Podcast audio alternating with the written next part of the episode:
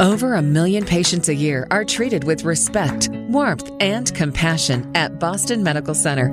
It's in this spirit of community that we offer our podcast series to you, featuring our doctors and staff. This is Boston Med Talks. Here's Melanie Cole. Welcome. Today we're talking about the importance of follow up care after stroke. My guest is Dr. Gioacchino Curiale. He's the Chief and Medical Director of Stroke Services at Boston Medical Center.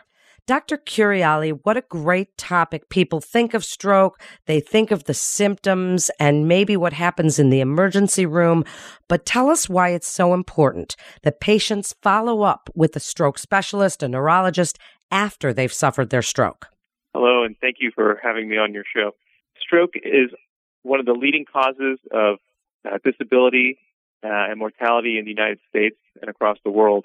And when many of us think about stroke, we've heard the message about fast face, arm, speech time and the importance of getting to the emergency room immediately uh, to get care for your stroke.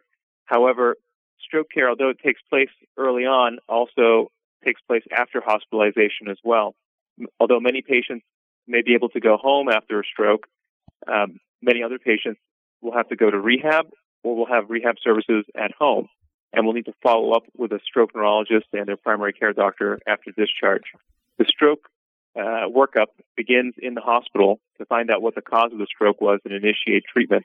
However, oftentimes that workup has to continue after discharge and it's a process of getting to the answer of what may have caused the stroke.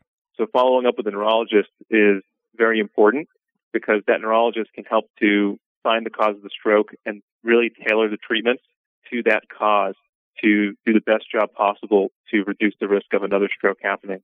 Unfortunately, although uh, there are many good treatments for stroke, about 80% of strokes are still avoidable. Those are recurrent strokes, are still avoidable if risk factors can be appropriately and adequately modified. So stroke risk factors include high blood pressure, high cholesterol, smoking, um, diabetes, and uh, risk factors such as these, which are potentially modifiable and treatable. So that's why follow-up after a stroke is really important. And working closely, not just with the neurologist, but also primary care doctor to really work on uh, treating those risk factors. So, what are some of the challenges a stroke patient may be facing? Tell us about depending on the level of disability suffered, what are some of their challenges? Sure. Well, challenges can include any number of things. Uh, one is returning to home and work.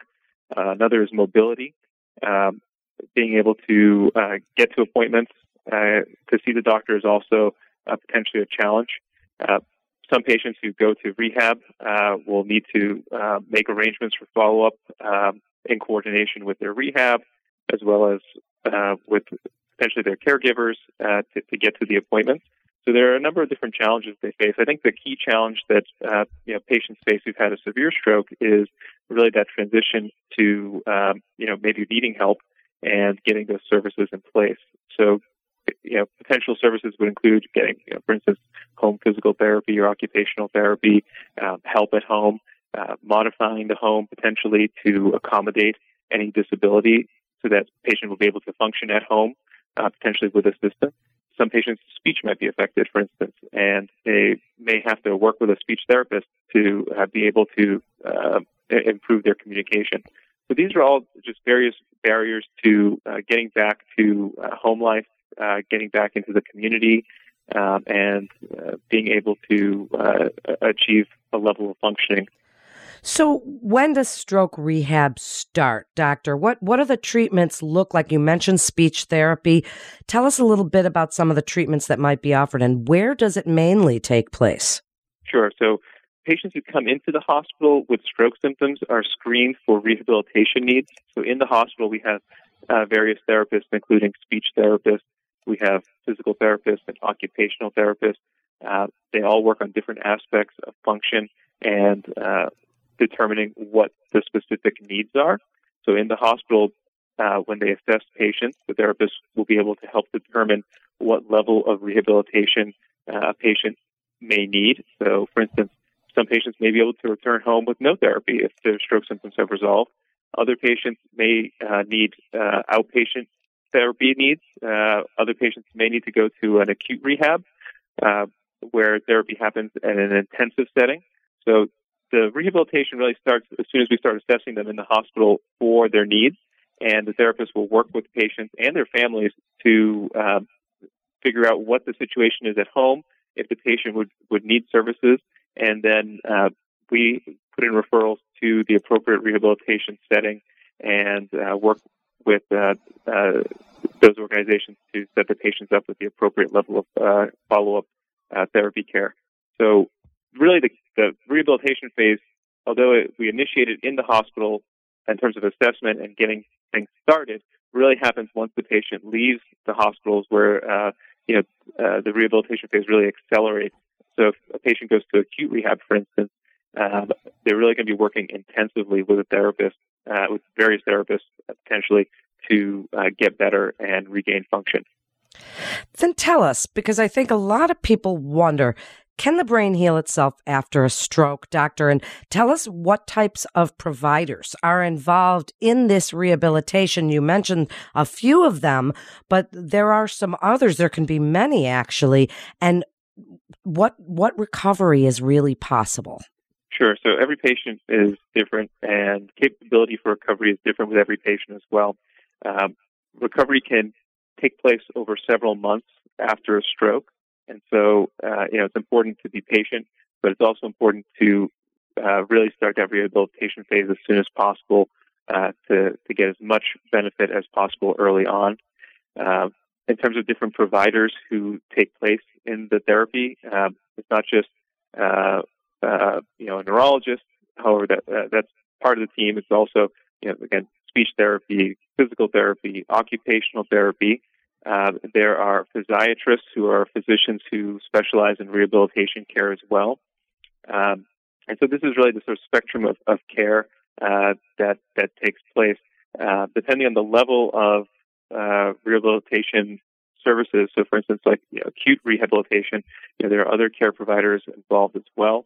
Um, and then, you know, if sort of a home physical therapy regimen or outpatient physical therapy regimen that's really targeted to specific domains of recovery and working closely with an outpatient therapist uh, to really uh, hone in on the specific needs of the patient.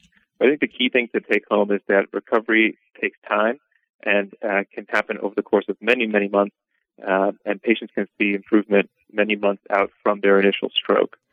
Then tell us a little bit about BMC's recent recognition by the American Heart Association and American Stroke Association for active involvement in Get With the Guidelines program. Tell us what that is, what it means, and how it benefits the community.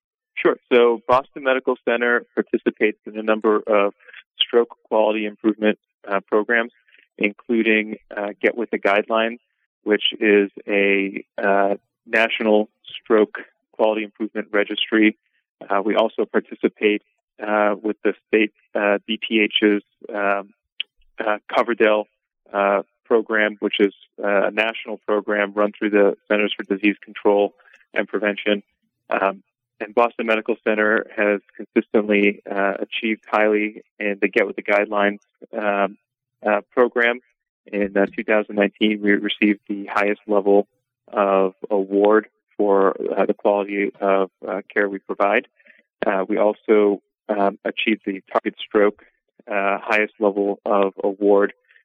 Target Stroke is a program where uh, it's a national program which encourages uh, treatment with IV alteplase, which is acute treatment for stroke and uh, the goal of increasing utilization and early treatment. And Boston Medical Center was able to achieve uh, the highest level on that uh, measure as well. So why is this important for the community? Uh, because I think it demonstrates that we provide a high level of service, high quality of service as a comprehensive stroke center, and that this helps us to rapidly treat our patients. And we know that the sooner a patient is treated for their stroke, the more likely they are to have a good outcome. I should also add that uh, the Boston Medical Center Comprehensive Stroke Center uh, does aim to interact with the community and to improve stroke uh, awareness and to uh, you know, encourage patients to uh, recognize stroke symptoms and be able to act on those uh, on those symptoms and get the help as soon as possible. What great information and a great program as we wrap up. Dr. Curiale, tell us some of the steps you'd like the family members of someone who suffered a stroke to know about helping stroke patients work towards that independence, a little bit of life after stroke and, and what you've seen in your everyday practice. Sure. So I think that, again, what's important to remember is that stroke rehabilitation takes time and patients can make improvements many months out. So I think it's important to have that uh, sense of hope uh, when facing uh, the situation, uh, which is a life-changing situation of a, of a, new stroke. What's important for family members to know is that uh, you know, their loved ones uh, do have potential, you know, can have potential to improve, and that their support is important. Being able to help patients get to their appointments to see their doctors, to also help in recognizing any new stroke symptoms because we do know that you know, one of the risk factors for having another stroke is a past history of a stroke. So being able to recognize a stroke and know what to do, which is to call 911 and get the patient to uh, the hospital as soon as possible, uh, is very important. It's really great information. Doctor, thank you so much. As someone who is going through this right now, listeners, I can tell you that everything he said is such great information and important for family members to hear. Thank you again. And that wraps up this episode of Boston Med Talks with Boston Medical Center. Head on over to our website at bmc.org slash stroke for more information and to get connected with one of our providers. If you found this podcast as informative as I did, please make sure you share with family members and friends and on your social media. And be sure to check out all the other interesting podcasts in our library. I'm Melanie Cole.